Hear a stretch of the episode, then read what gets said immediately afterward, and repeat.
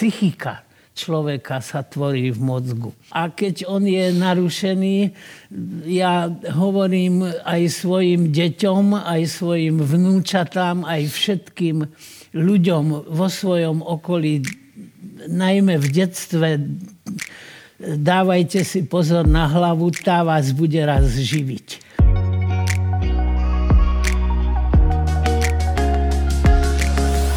Milí kamaráti, vítame vás pri ďalších dieloch nášho podcastu. Vďaka nemu si pospomíname na najzaujímavejšie osobnosti, ktoré sme v uplynulých mesiacoch hostili v divadle L plus S. Zľahka sme našich hostí okresali o vizuálne súvislosti, ale stále nám ostalo dosť akustického materiálu pre vaše uši. Začína sa ďalšia časť špeciálneho podcastu Trochu inak. Patrí medzi legendy forenznej psychológie. Dlhé roky sa zaoberal psychikou ľudí, ktorí konali patologicky. Dnes so svojím vnukom vedie jeden z najpočúvanejších podcastov o najznámejších vrahoch našej histórie s názvom Vražedné psyché. Prichádza pán Svetozár Droba. Dobrý večer, dobrý večer. Ó, ďakujem, ďakujem. Milé sme tak pošimrali fúzikmi. Uh, máme tu neporiadok. Sú tu bylinky, Pracovný neporiadok. Pracovný, presne. Pán tak. Horníček hovoril, malý prehledný nepořádek. Vy ste veľmi milí, že ste to takto označili, vy ste veľmi galantní, ale začnem tým, pokojne si sadnite. Ďakujem. to poviem zatiaľ teda za vás, že ak počúvate podcast Vražedné psyché, tak vy ste tam vlastne jedným z hlavných hrdinov, ktorý tam odborne komentuje rôzne zaujímavé prípady a treba povedať, že je to jeden z najúspešnejších podcastov vôbec a pozdravujem aj vášho vnuka eh, Ríša, ktorý je tu dnes večer s vami, ale hlavne on je ten taký, by sme mohli povedať, že tvorca, koordinátor, lebo je to urobené naozaj na veľmi vysokej úrovni. To som chcela na úvod povedať, že to nie je len také kvákanie, ale že to má jeden, jeden úžasný koncept celé.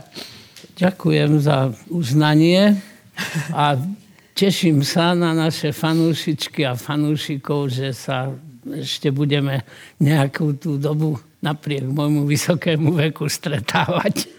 No, tak to sa, to sa budeme veľmi tešiť. Môžeme povedať váš vek? Ja mám teraz Áno, áno, tiež nejaký vek. sa Máte tým. 81 rokov. 81. Neviem, či je teda niekto uh, zrelší a skúsenejší v podcastovom biznise ako vy aktuálne. No, bez falošnej skromnosti mám Nie je. taký pocit, že e, som už jeden z najskúsenejších a najstarších súdnych znalcov psychiatrov, keď nie na svete, tak aspoň v Európe. A to my samozrejme využijeme. Ja sa samozrejme vždy snažím, pretože sa, s vami by sa dalo rozprávať hodiny, hodiny o kade kom a kade čom. Ale to, čo mňa zaujíma, a dúfam, že teda aj pre divákov to bude zaujímavé, aby sme zistili, že do akej miery je v každom z nás nejaký potenciál toho vražedného psyché. A nemusíte si ich premeriavať teraz, akože... Že je, Budem citovať svojho veľmi dobrého priateľa, ktorý, ne, môžem si to dovoliť citovať ho, pretože aj on ma vo svojich publikáciách dosť často cituje.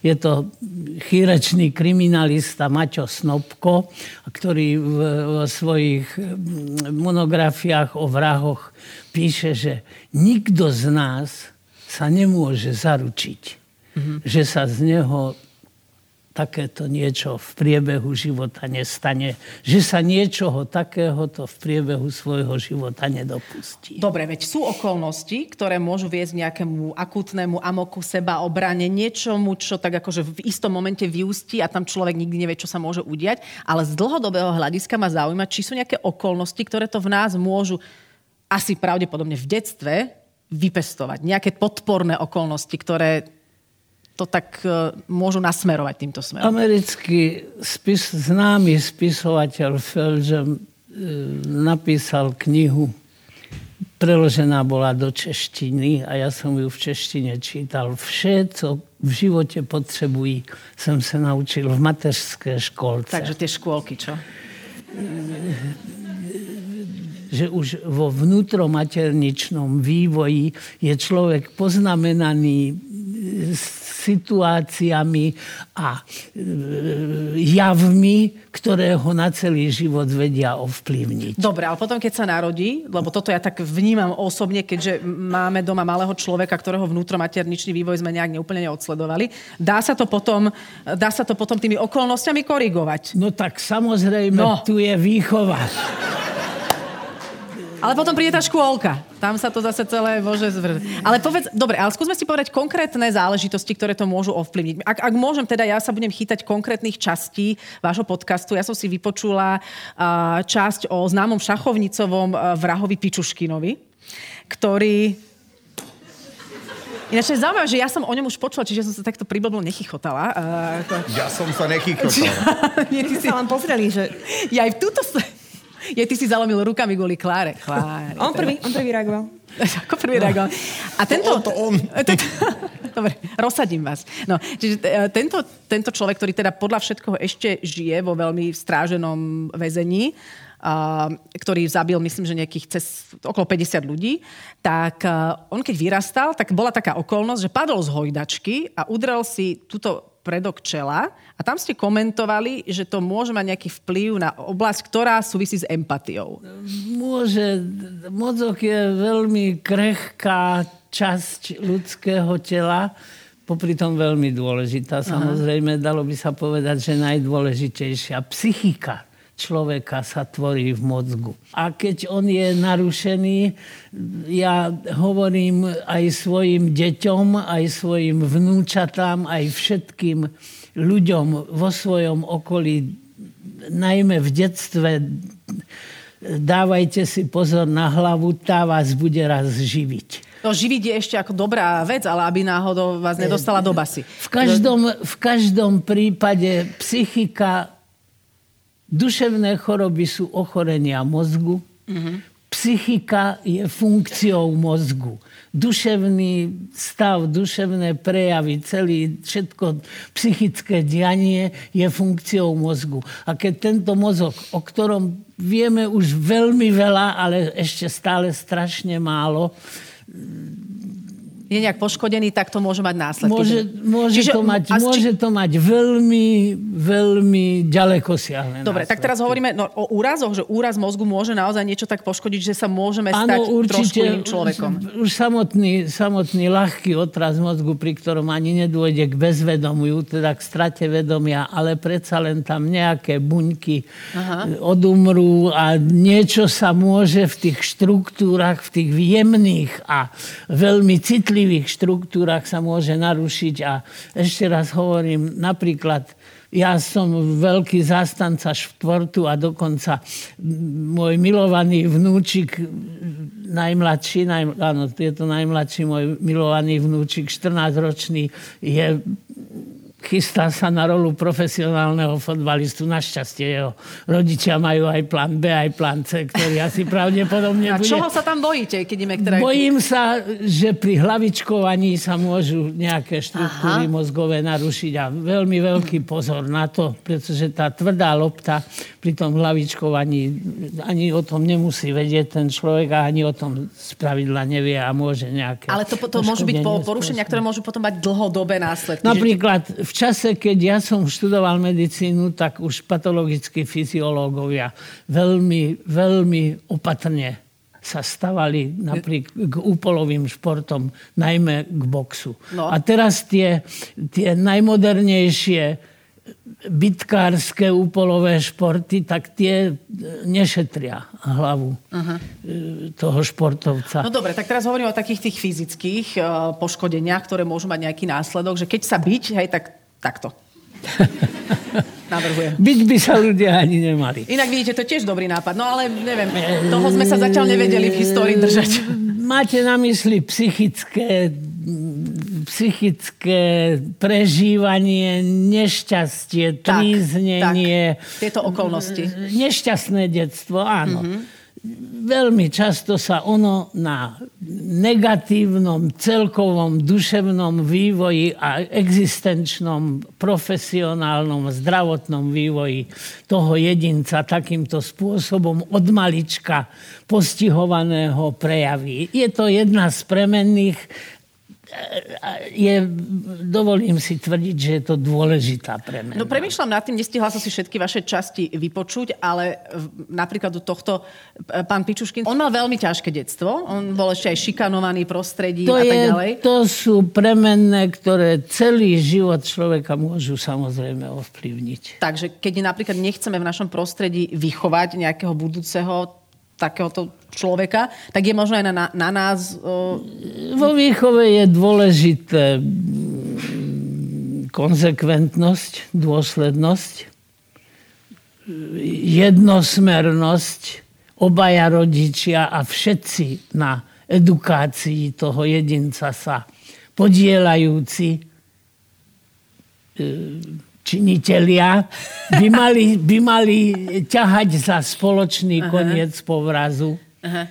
E, mali by byť jednotní, nemali by pred tým vychovávaným jedincom dávať najavo, že to, čo jeden dovolí, tak ten druhý zakáže. Ale e, nie násilie a čo najviac empatie a lásky. To je v tej výchove veľmi dôležitý mm. prvok. Teraz, čo sa tam, čo je takým častým pojitkom, je, že sú to teda viac muži. Hovorím to s otáznikom, alebo ako?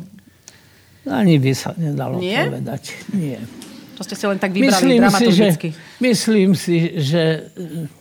Alebo majú muži k takýmto tak prejavom bližšie? Každopádne muž je fyzicky silnejší. Že žena by aj išla vraždiť, ale netrúfa si. Takto, takto, by som to, takto by som to nepovedal. Trošku ste ma zaskočili touto otázkou. Takže ženy majú inú robotu, ako chodiť vraždiť, ale napríklad taká Čubírková, za pozor. No, viete, zase vražda.